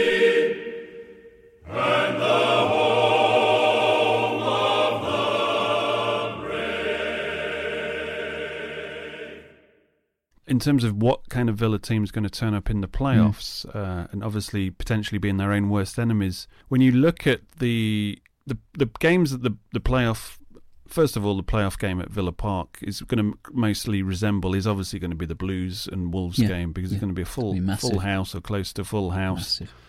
It'll be a night game and you'll have a vocal uh, crowd for a change. So the fact that our two best intense performances were in similar situations of what you know the playoffs are going to be. Mhm. In terms of crowd and, Yeah. and the buzz around the game, then that gives me a bit of confidence going into it. I mean, obviously Wembley again will be similar because again the crowd will step up at Wembley. You know, no doubt about that. The only problem I envisage in the playoffs, and this is assuming Villa turn up with some intensity and let's play. You know, they're playing eight out of ten at least. Is just Fulham at Wembley and the wide open spaces uh, and how you know Sessegnon and his you know mates down you know both flanks they're very Mm, strong. And how we handle that that's the only danger of Villa playing to their you know near to their fullest potential all the way through the playoffs is playing Fulham at Wembley actually Fulham over two legs but I don't know I think we can take them over two legs I think we can. Uh, I mean, I, I am very positive going into the playoffs, and uh, I'm positive off the against the backdrop of some opposition fans, especially- Wolves fans, saying, "Would you do you fancy the playoffs?" Having you know, I think having watched us maybe not be over particularly overwhelming against Leeds and Cardiff on TV in the week. But I do strongly believe that you know this is this is a massive football club, and we've talked in this podcast about how, how the fans have a part to play, and how you know whilst in part Yeah. I believe that the, the club and the players have a have a responsibility in to lift and entertain fans and draw them and make them you know make them want to scream at the pitch really and support them. I do think that over two legs, especially the Villa Park leg, that I think some of the teams that we could face, you know, I do and I do say this with a sense of arrogance. I think that our, our support can overwhelm teams. I, I forget who it was now, but one, I remember one of the managers who came to Villa Park this season. Do you know? I do remember now. It was Cotterill for Blues. He said that a number of the players got overwhelmed by the occasion, and that's that's not something to be understated. And yeah but that's local derby isn't it it is, it is. uh, But for some some players, even at it's like championship level, they arrive at Villa Park and they won't have had forty two thousand people looking down on them yeah no, normally our own players yeah, no, well, it's true. I mean, I mean, in, a sentence, we went go back to the beginning of last season. Villa and Villa Park was too big for many of the players who we bought. One, they weren't good enough, some of them, but two of them, I think it took Hourihane a long time to adjust to that. You know, and he maybe still adjusting. Uh, uh, Yeah, but you go, but Villa Park now is. It's not like playing at Dortmund No, or no, something. no. It's not like you've got this crazy atmosphere because it's you know it's pretty. But that's the point. It's pretty lame to what it should be. That's the point that I'm it making, really. That it has the potential, and it can be.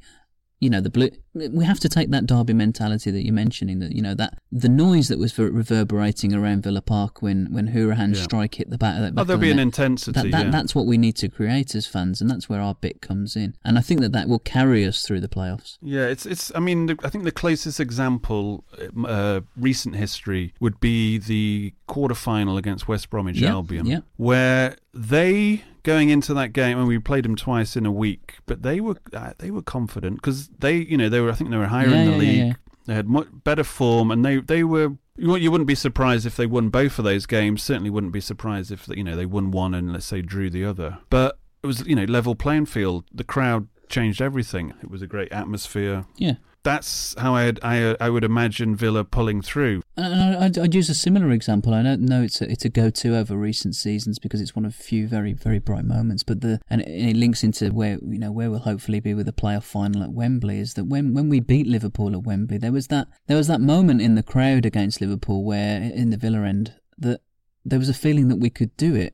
And I'll never forget the noise in the build-up, uh, especially in the second half. But the noise and the the outpouring of emotion when when Delph's strike went in, and that belief that Yeah. you know, well, it was against a backdrop of, of lots of difficulties at the time. But as a standalone game, I think it serves serves as a good point that that's something that we can recreate here when actually we've got a genuine team you know, and a real purpose, and that's the thing that I hope that's being rammed home to the Villa players now. That this is a this is a massive football club with huge potential, and if you can drag us kicking and screaming through a playoff final, then you know I'm not going to go as far to say you'll get legend status, but in recent seasons, you know, we have had very few idols and very few players you can say have pulled the shirt on, and you could you could care less about really. But these these guys have got a real opportunity to to to make a mark here.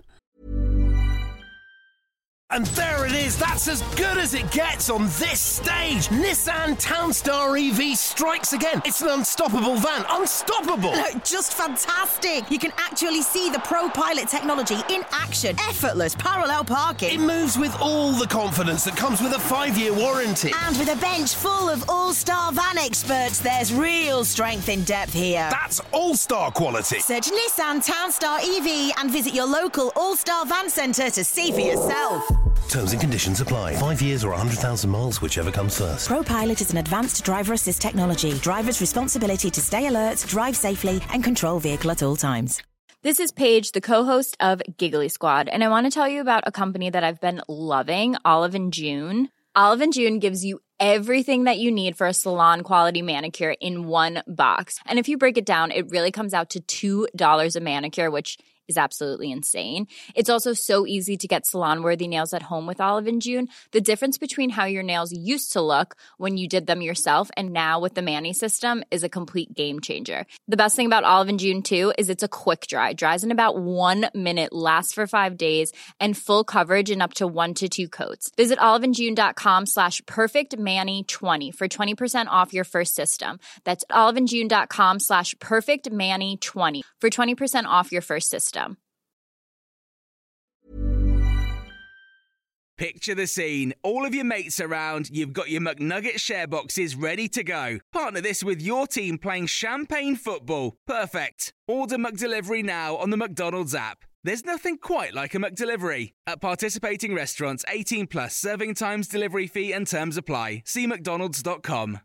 Yeah, today. I mean, in terms of the situation Villa are in if they get promoted. Mm. Now, this is this is where I worry about Villa. Is we are not doing like, for example, Fulham have got a team Yeah. together. Huddersfield went up with a team Yeah. together. Brighton, you know, playing in a way like Swansea when they went up. Bournemouth as well, where they've established this unit over a couple of seasons. Whether it's, it was in League One and they got promoted. Leicester Yeah, also, Leicester, yeah, definitely did. when yeah. they went Yeah. up, uh, you know, they had kind of consecutive um, promotions where you've got that winning mentality, you've got that team that's knitted together, they've gone through adversity, the crowd, the supporters are built in to the story of where that team's come from and, you know, where it's going.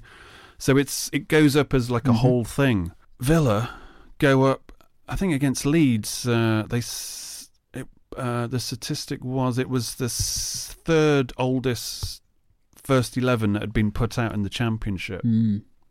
So we go up, and a lot of, you know, those old players, uh, Terry's going to be, what, 38 if he stays on. Jedinak, Whelan, these are, they came down to the championship because they were a bit, you know, they've lost their Mm, legs mm. essentially for, you know, the Premier League. And then we had, you know, we've got like uh, Johnson, Grabban, Onomah, Tuanzebe.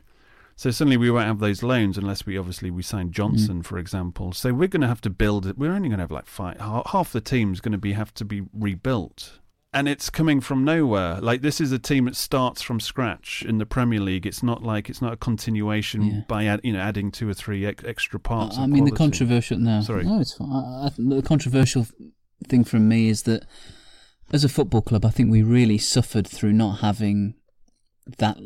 I mean, it's a lot of churn. It's a lot of change to absorb, but I think Yeah. that we really struggled in our latter years in the Premier League for having the same, being stuck with the samey team. Um, and I do think as well, and this is going to sound very negative about the players that we've got because if they get us up, they've done a, they've done the job for us.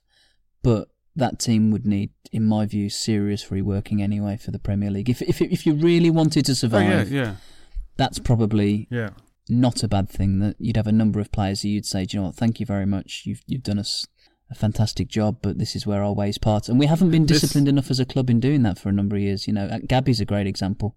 Five years past his sell by date. Hence, hence the five billion naming rights deal of uh, Bodymoor Yes, Heath. that's conveniently- Neymar's coming, people. Three hundred million. He's going to be first off the coach from uh, Paris Saint Germain. no, but uh, but no, yeah. I'm I'm not I'm not. What I'm saying is I'm not criticizing the team because it's it Mm. is what it is because of circumstances. We've had to we need to get promoted as quickly as possible. So it's a kind of a quick fix. Like yeah, we'll get Mhm. Terry in, yeah Jedinak Whelan. We'll get some new loans in. It's probably probably the only way you could go it to let's say, tried to guarantee as much as you possibly could to get promoted. I mean, because just just take the other side of the coin. to build to, to rebuild it to become one of these teams what I'm talking about where you've got a team that's played together and they're they're on the journey Yeah, and, yeah, the, and the crowd yeah. are invested in it that takes a few seasons and we're in such a desperate predicament because we've got an owner who's you know bought a club because he's been advised that this club will go back Mm, quickly so I don't think he's going to be. Oh well, let's, let's let's spend five years in the championship uh, building a team with the youth prospects, etc., etc. So it molds into this uh, Villa engine. That's not the reality of what's going to happen. We're going to have to, as they've always said, they they'll build a team to get promoted, build a team to survive, and then build a team to challenge for Europe. And I think that that has to be the plan because the the other the other side of the coin is that all of those all of that criteria that you've just described still applies. I think if we stay down, that we've got a well, we, we've just fielded the third oldest team, but we- we've we're going to have massive massive change inflicted on us either way, and that you know not just because of the age of the squad if we stay down, the the huge obvious hammer blow will be that our financial capacity will be significantly impacted as well, and we, we've covered that in separate podcasts. Yeah. But it's it's a it's played down.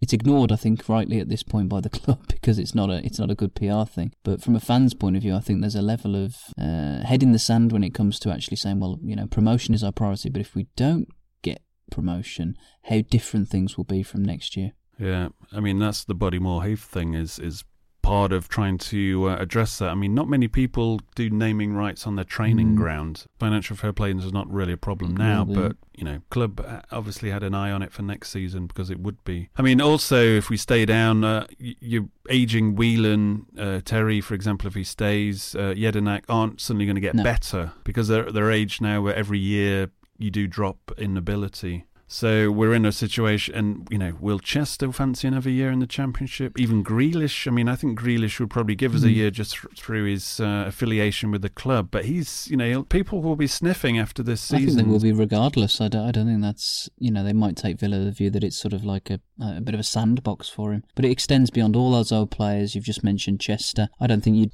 It's going to sound really backwards, but I, I think if a, I don't think you'd begrudge Chester a, a move on if, if we didn't get up this season. To be honest, because he's he's a Premier League player in my view. You know, he, you know, Yeah. I wouldn't begrudge him that. He's he's been fantastic for us. And then you've got other issues like Johnstone and stuff like that. You- You've got wholesale change. Yeah, you won't No, you won't see no him again because you know, for example, when Chester signed, they're saying, yeah, you know, one season in the championship Mhm. and you're up. So it's stretching his what he's been told uh, a little bit when there's a second season in the championship, and then suddenly there's a third season. Then you realise all the promises of you'll be playing for Aston Villa, one of the you know biggest Yeah, clubs in English football in the Premier League very soon. Suddenly that that kind of promise is uh, a bit of an empty And that would be against the backdrop of the club. You know, they would never say it, but they would be in a position where realistically they would have to listen to the offers because the financial impact of not.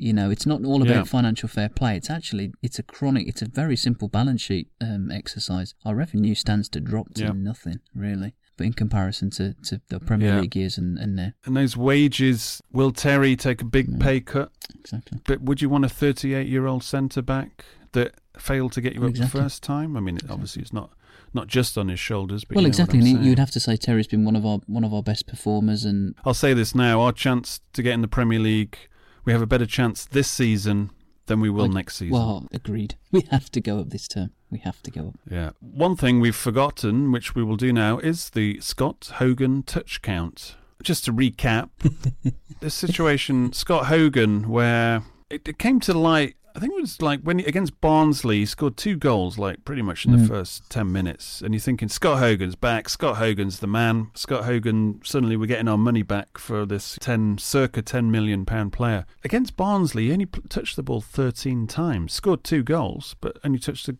ball 13 times. So the next game we played, we you know counted his uh, touches, and it was uh, like 12. And then the next game was like 14. He went up, uh, went up a touch, and you're thinking, hang on a minute.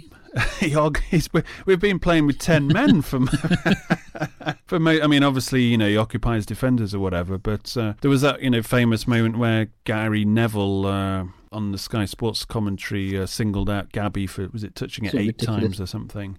But Hogan was on that level, and uh, against Sunderland, he touched it 14 times. That was 66 minutes. And you compare that, Davis, when Villa, Villa were 2 1 down against Sheffield Wednesday, Davis came on on the hour mark. Villa 2 1 down, Villa 1 4 2. Davis touched the ball 30 times in that half an hour. So that kind of gives you uh, a kind of a rough idea of how many times uh, a centre forward kind of potentially could be touching it. Against Fulham, when we got beat 2 0, Hogan touched it 18 times in 90 minutes. Davis managed to touch it five times in three minutes when he came on. So that's like a quarter. Is Hogan a, a ghost? Is he a of, ghost? Uh, Is he real? And you know, the more you read these stats, the, the funnier it gets. Uh, I like Hogan. I think. uh, yeah, no, no, no. It's. Uh, I, just I think. I just don't know what. I don't know what to make of this. Lewis Grabban normally touching the ball 30, 30 to like, I don't know, 45 times. 44 touches against uh, Cardiff, uh, Grabban. Having looked at this, and then you get you get to a situation where you're playing Norwich away. And remember going Mm. back to Keenan Davis, what he did to Norwich. I mean, he, he was a massive influence on you know most of those four goals. Hogan plays Norwich, where you need somebody as, as uh, another uh, Villa fan pointed out, like when Norwich played QPR in the week leading up to that game, QPR's centre forward just, you know, massacred. Uh, they couldn't handle the big man, and so we, we play Hogan up front against Norwich. He touches the ball 13 times in the whole game. And if you play Davis, I mean, uh, obviously there's there's Grabban and uh, Kodjia, and you know the club's paying them bigger wages, so uh, politically it's not going to be easy for Davis to get the call there. But I think he holds the ball up and is more of a let's say uh, a bugger to defend against because he's a, he's a lot more physical, shall we say. Uh, that might have been the card to play against Norwich, and this isn't really in hindsight. This is from what he, you know, he actually did, and we knew he did to Norwich before. Another funny thing is is uh, bringing Hogan on as an impact sub, for example. Like when you're chasing a game, it, it came on against Leeds, 77 minutes, so he's got 13 minutes to go. Impact sub time. Touches the ball three times. Yeah, I don't know what to say about that. That that's the bit where you sort of scratch your head with Hogan. I have to admit. But of course, if he scores, then nobody nobody cares about how many times he touches it. Against Barnsley, he touched the ball 13 times, but he scored two, probably his first two touches. I mean, the joke is there, you, you just sub him after he scored those two goals. And you might as well bring down. on Chris Samba or something. Yeah, like he's a two in two man. He just needs two touches. He'll get you two goals. But it's a strange one that. But you know, interestingly, obviously, uh, when we played Wolves, I think we went with Grabban up front, and I and I, I was looking at that, and I was saying if, if Bruce doesn't play Grabban up front, you know, you obviously play one up front against Wolves because you got to you Mm. got to fill the Mm. midfield up a bit. But uh, if he doesn't, then he, I've got question marks about his judgment. But he played him, and you know, Mm. and it paid off, obviously. But then he's obviously he's rested him recently a little bit, apart from you know the last couple of games over that sticky patch. We were playing Hogan up front. I really don't know. I I, I think that the arrival of Grabban has has raised even more question marks about Hogan because you see, you, you sort of see a, a man with different attributes, different type of movement, purple patch in terms of goals. Yeah. And and Hogan Hogan seems such a but Grab Grabban looks looks so bereft of confidence of me. I don't know where that comes from. Grabban, look, he's Yeah, a classy yeah. player on the ball. I mean, he's he kind of Yeah. glides around the pitch. I mean, sometimes you could say a little bit too casually, but uh, you know that's just part of his demeanour. I mean, he's a Premier League player. But it's more about his intensity. Uh, if his gliding around isn't like a bit kind of exhibitionist rather than actually having a purpose to it. I mean, he's, he's kind of an opposite player to uh, Kodjia, who is so Mm. super direct. But Grabban, as soon as that ball comes to his feet, his his head's up and he's looking around. He's observing the scenery. He's looking for passes or through balls, as we as we said at the head of the show, where Mhm. Kodjia's head down. And if he's, I mean, it, you know, in the last game it was against Cardiff where Villa were breaking, Kodjia ball to feet, running at the defence, and there was there was five Mm. defenders in front of him. There was no way through, but he had a, a Villa player running either side of him on the flanks, and it just, you know, obviously the obvious, obvious ball Yeah. was just to put it out wide to take away some of these five defenders that were in front of him. But he just head down, ploughed straight into him, got off a shot which obviously was blocked. Yeah, Kodjia's still got that and that frustrating. Yeah, he's got that frustrating attribute to him, hasn't he? I think what what Kodjia brings, and it was what, what we didn't have with Grealish last season, is that um, we've mentioned it before in this podcast countless times. I'm, I'm, sure is that he brings that spontaneity, and that was something that I think was apparent against Cardiff when he came on the pitch. It wasn't a perfect cameo performance by any stretch, but you saw that you saw that burst honest, and as you did against, did against Leeds at times. I was just going to pick up briefly on, on Grabban because he, he's a more intelligent footballer than than Kodjia, and I think that that's what that's been my observation of him. That I think positionally he's very good. I think he's got a predatory nature about him. You know, Yeah. the the finish at the near post against Wolves being one that jumps out to me. You know, really really good header against Yeah. Leeds. So uh, actually quite versatile as well. Yeah, no, I, I kind of, I kind of like, like him. him. As I, as I said, uh, I mean, obviously he's not our player, but I would, yeah, you could only really judge him as is he a great, you know, striker, and is he an Aston over a whole Mm. season if he was our player. It's it's kind of a uh, here he, he was kind of filling in for Kodjia's injury, and he and he's you know he's done more No, I than we could have expected. And he's obviously at an age where, if we got promoted to the Premier League, you know, what is he turning thirty? Would you would you buy him for anything? You know, any amounts? And he's somebody who keeps, you know, he's he keeps Mm. saying, "Well, I'm a journeyman, and I go from club to club because I want to be playing, and you know, don't want to be sitting on the bench." So, would he be your starting striker in the Premier League? I doubt it. But if we stayed in the Championship, would we be able to uh, buy him outright and actually afford him? Because I think he would do a job down here, as he's shown, even playing for Sunderland, who were Dreadful. Let's face it, you know, rocking Mm. the bottom of the league and uh, going nowhere. Yeah, and, and they were. Uh, I remember when he signed, there was some Sunderland fans being quite critical of his overall movement and stuff like that. And you can sort of see that. But having you know having watched him up close, you know, there's been a couple of games where you where you you can be underwhelmed. But you know he, he hasn't stood out in a team in a Villa team on occasion that's been underwhelming as a group. But I think Grabban's as as good as any other striker we've had down at this level for for a while. So Some of his appearances have been, if he hasn't started, have been when Bruce Mm. has done this crazy tactic of throwing on. You know, we've had four Yeah. strikers on the pitch and nobody to pro- provide them with any an- Yeah, he's, ammunition. yeah, he suffered. I mean, it was uh, Cardiff the, the first half, wasn't it? As well, he was he was completely starved at, at the top of the pitch. And I've also noticed that Bruce has started pushing him into almost like a left attacking winger striker position a couple of times, which Yeah. he's played well in actually. Uh, but it affects the old goal ratio when you start mucking around the formations. Yeah, well, it's all about, the team winning, and we're a So, team, uh, and we're back. When you uh, when you don't no, go AWOL. Sometimes these things happen. When you're not drifting off on the left wing. No, it's more right wing. Uh, yeah, well, well, let's not let's not go into your political uh, persuasions. there, we're joking about that, right. by the way, people. We Mm. are gender neutral, and we are uh, politically neutral, and we are uh, what else can you be neutral? Cold War neutral No, we as care. well. We don't care who wins. There will be no Just winner in this, cockroaches by the way. and Micah Richards. Exactly. Gab, no, I think Gabby's already dead. Husk.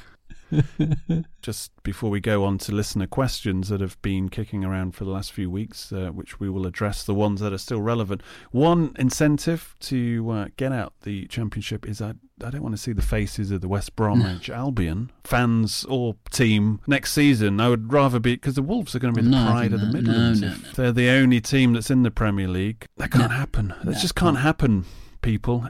Anyway, let's go to the questions and answers. Uh, well, let's go to the questions, and maybe there'll be some answers.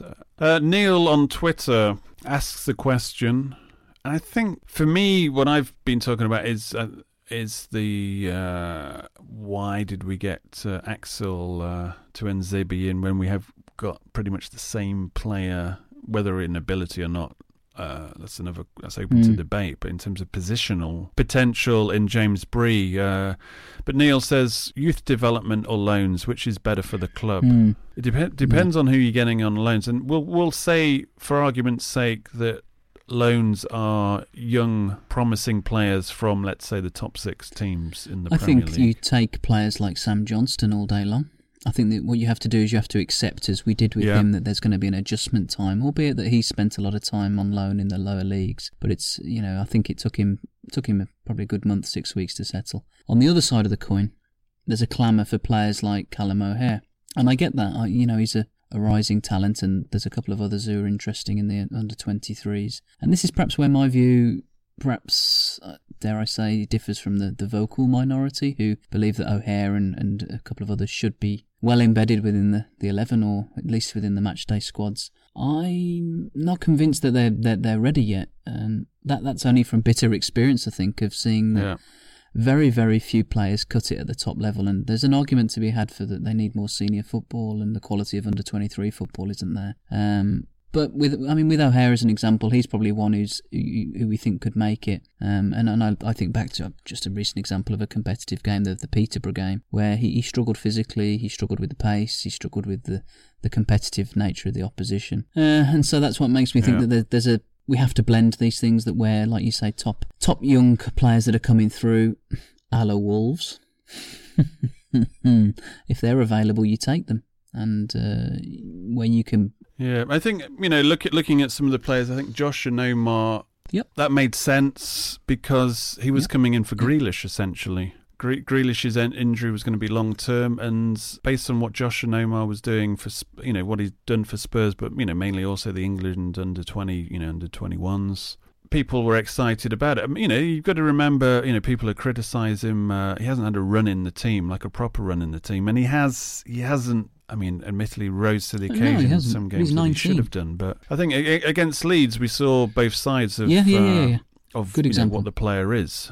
Uh, so, so that's fair enough. James Bree and the Axel Tuanzebe uh, debates. James Bree is a strange one because this is a player that Steve Bruce watched Mm. three times before he got in.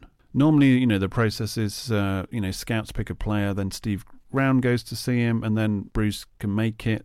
He'll go and see him, and then obviously has the final say. But this is somebody at Bruce, in that January window, where it's like his first window, and it's like, right, I need to really kind of put my stamp on this squad, and you know, always, and also have one eye on, you know, the next step as well as uh, the here and now. And Bree, pretty much the same age as uh, the United player, plays right back, can also fill in at left back, and also fill in at centre back, unless you're playing Peterborough in the FA Cup. When it's not a good idea to put James Bree in at centre back alongside. John Terry, who has just come back from uh, a long-term injury. Why Elphick never played in that game, I'll never know. But anyway, uh, but yeah, that that's a strange one. Axel has been I mean, he's been solid, but he's not like you. You don't see him and go, "Wow, that was that's a great player." That's you know, it's a great loan. He's not adding anything extra that a James Bree playing okay is bringing to the table. I mean, but you know, for example, Neil Taylor is this kind of neutral, average player. But I mean, obviously, it's not in this debate. But so I haven't seen Axel do anything that James Bree couldn't do. Yeah. So that one's a bit of a strange one because James Bree, if Bruce has seen him three times and obviously has him earmarked as uh, the you know future of Villa. He should be getting games if if all he's doing at this point is being like the third choice right back, which Axel came in. I think Axel mainly came in to cover John Terry after we got rid of Elphick. Hmm. But then, obviously, when Terry got injured, you know, we're, we're using Jedinak uh, to do that job. Good to see Chris Samba fit though on a, on a side. Yes. but uh, so it, it, it's a case by case scenario really on loans. If you can get a gem, you know, obviously Johnstone has turned Yeah, out to be that's one of our example. better players of the season. Uh, and Omar cold. was obviously logical. And if you know, if you're talking about replacing uh, Kodjia, then you'd rather you know get Grabban in than uh, promoting somebody from the under under 23s. Here, here. So that's common sense. Tom on Twitter says, Onomah, does he deserve the stick he get?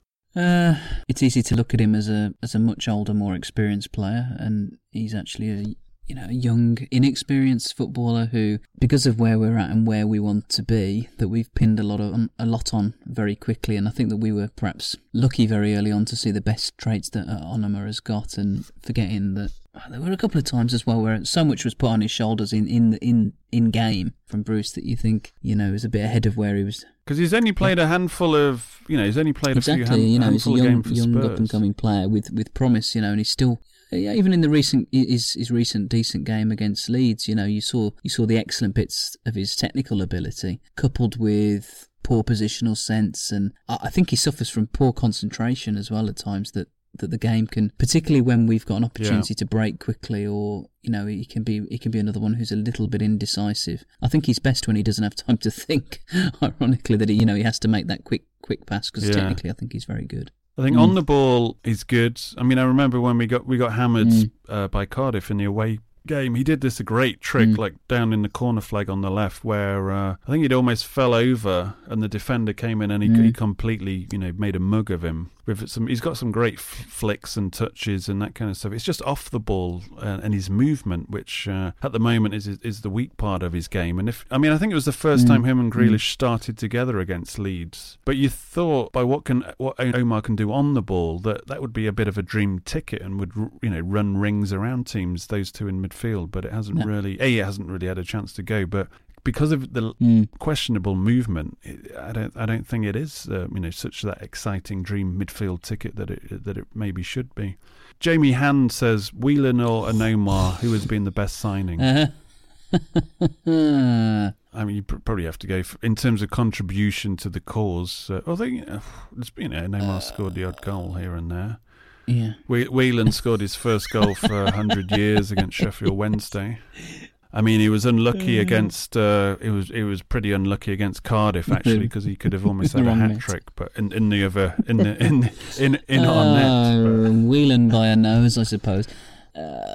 Yeah, we don't have to talk long about this one. Whelan, I, I would I would vote for as well. Uh, I think this is uh, when you when you go back to when Grealish was injured. Uh, not the big one, the the one where he missed like the Fulham and, and Preston game after the Blues game. There was a there was a question about why isn't Henry Lansbury in there to obviously a, a replace him. Also, uh, when Conor Hourihane, as we as we spoke to spoke about earlier on the show, really needed a you know to be rested.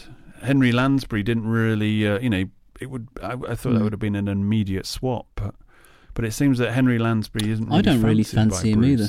I mean, Rus- Ru- yeah, Russell Sturgis also asked the question: What has Lansbury got to do to get some minutes? For me, it- boils down to you know quite simple examples that we we don't seem to have a grip of games when Lansbury's in the team. I don't know what whether that's a combination of players around him. I don't know whether it's where Lansbury finds himself playing in Bruce's uh, squad, and we've talked about this in terms of the Hourihane context before. That have they been shackled back in front of the, the back four?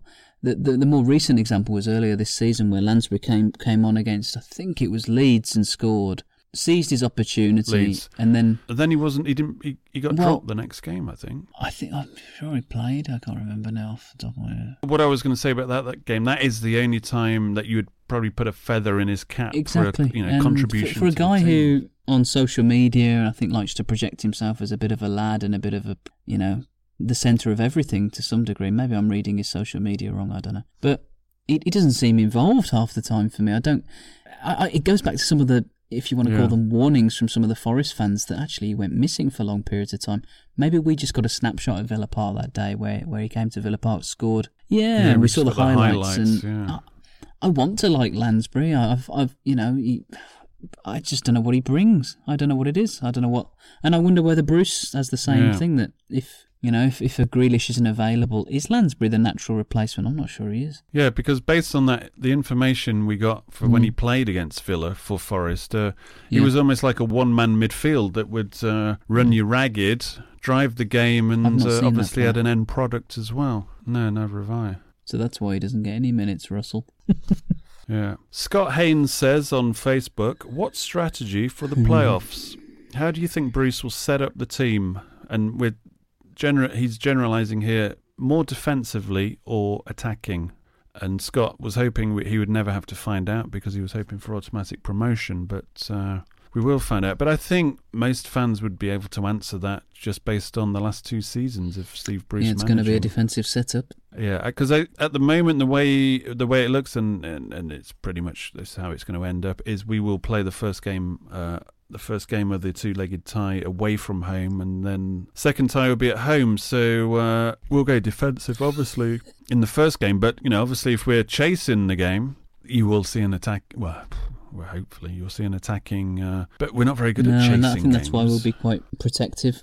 Uh, I think as well. I, I, I do. Oh, they're saying that you know we did we did chase Sheffield Wednesday, but we should have uh, we should have beaten them comfortably Yeah. from the off, considering. I I think know, that as well the, the enormity of what, what rides on this, irrelevant of what spiel we hear in the press from Bruce or anyone else. The pl- the the playoff semis are must win games.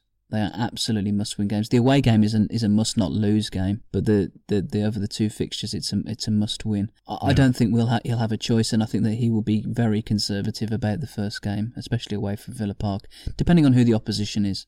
Um, And I think Yeah. that well, I've not seen it in Bruce's armory for him to say, "Right, shackles off, get after a team of you." I, it's not. I don't. I can't recall one occasion really. Pete Bishop says, "What will we need, and how much will we spend to stay in the Premier League if we get promoted?" I think that's a question to be answered at another time because we did Blank touch on it. I uh, think. That's how I'm going to leave it. I would say five or six players uh, straight away without Minimum. you know any thinking for the first team. One of them, uh, obviously, we have to lock down the goalkeeper, Sam Johnstone. If we did get promoted, I would, I would, I would put a sneaky bid in for Leeds young keeper. I thought he was uh, Mm, all round mm, game was pretty decent. Alan Barnett asks, "What are the financial implications if we don't get promoted?" Well, We're we've kind of covered that. We're fucked. Sorry. That's why uh, we are naming rights the training ground. So that provides us a way to at least, you know, uh, cover our asses on the wage bill. we'll probably have also- naming rights for Agbonlahor's next child. It will get to that sort of level of. But as in, we- we've we've kind of covered this through this long show, uh, that in terms of the financial uh, implications of not getting promoted. But in short, the conclusion is obviously with the naming rights, they've taken a step to kind of counter the lack of uh, parachute payments and the wage bill that we're which is currently noosed around our neck. But as I said, best chance for promotion is now and not next season. That's it. Right. Make sure uh, you're subscribed to the show because you will be getting updates now and notifications that it is actually uh, in circulation and uh, there are new shows. So it's worth being subscribed. Maybe it hasn't been worth sub- being subscribed over the last couple of weeks, but change is a coming. Also, if you want to support the show and keep quality independent content happening, please do become a patron. Uh, do visit the myoldmansaid.com website and uh, help support the website. Uh, there will, soon will be a support button on the website where you can press it, and that will give you various ways you, that you can uh, help keep this alive amongst the swamp of clickbait and vanilla content out there. Not villa, vanilla. Anyway, until next time, it's goodbye from me and it's goodbye from him. Goodbye. My old man said. You know, we'll have Kodjia and Hogan up front more than likely. Whether that's enough, I mean, obviously both of them can't seem to play together because one of them refuses to pass and the other one never touches the ball. what a combo! so, you know, good luck with that combo. Away days are great, but there's nothing quite like playing at home. The same goes for McDonald's. Maximize your home ground advantage with McDelivery. Order now on the McDonald's app. At participating restaurants, 18 plus serving times, delivery fee, and terms apply. See McDonald's.com. And there it is. That's as good as it gets on this stage. Nissan Townstar EV strikes again. It's an unstoppable van. Unstoppable. Look, just fantastic. You can actually see the Pro Pilot technology in action. Effortless parallel parking. It moves with all the confidence that comes with a five year warranty. And with a bench full of all star van experts, there's real strength in depth here. That's all star quality. Search Nissan Townstar EV and visit your local All Star Van Centre to see for yourself. Terms and conditions apply. Five years or 100,000 miles, whichever comes first. ProPilot is an advanced driver assist technology. Driver's responsibility to stay alert, drive safely, and control vehicle at all times. This podcast is proud to be part of the TalkSport Fan Network. Talk Sport. Powered by fans.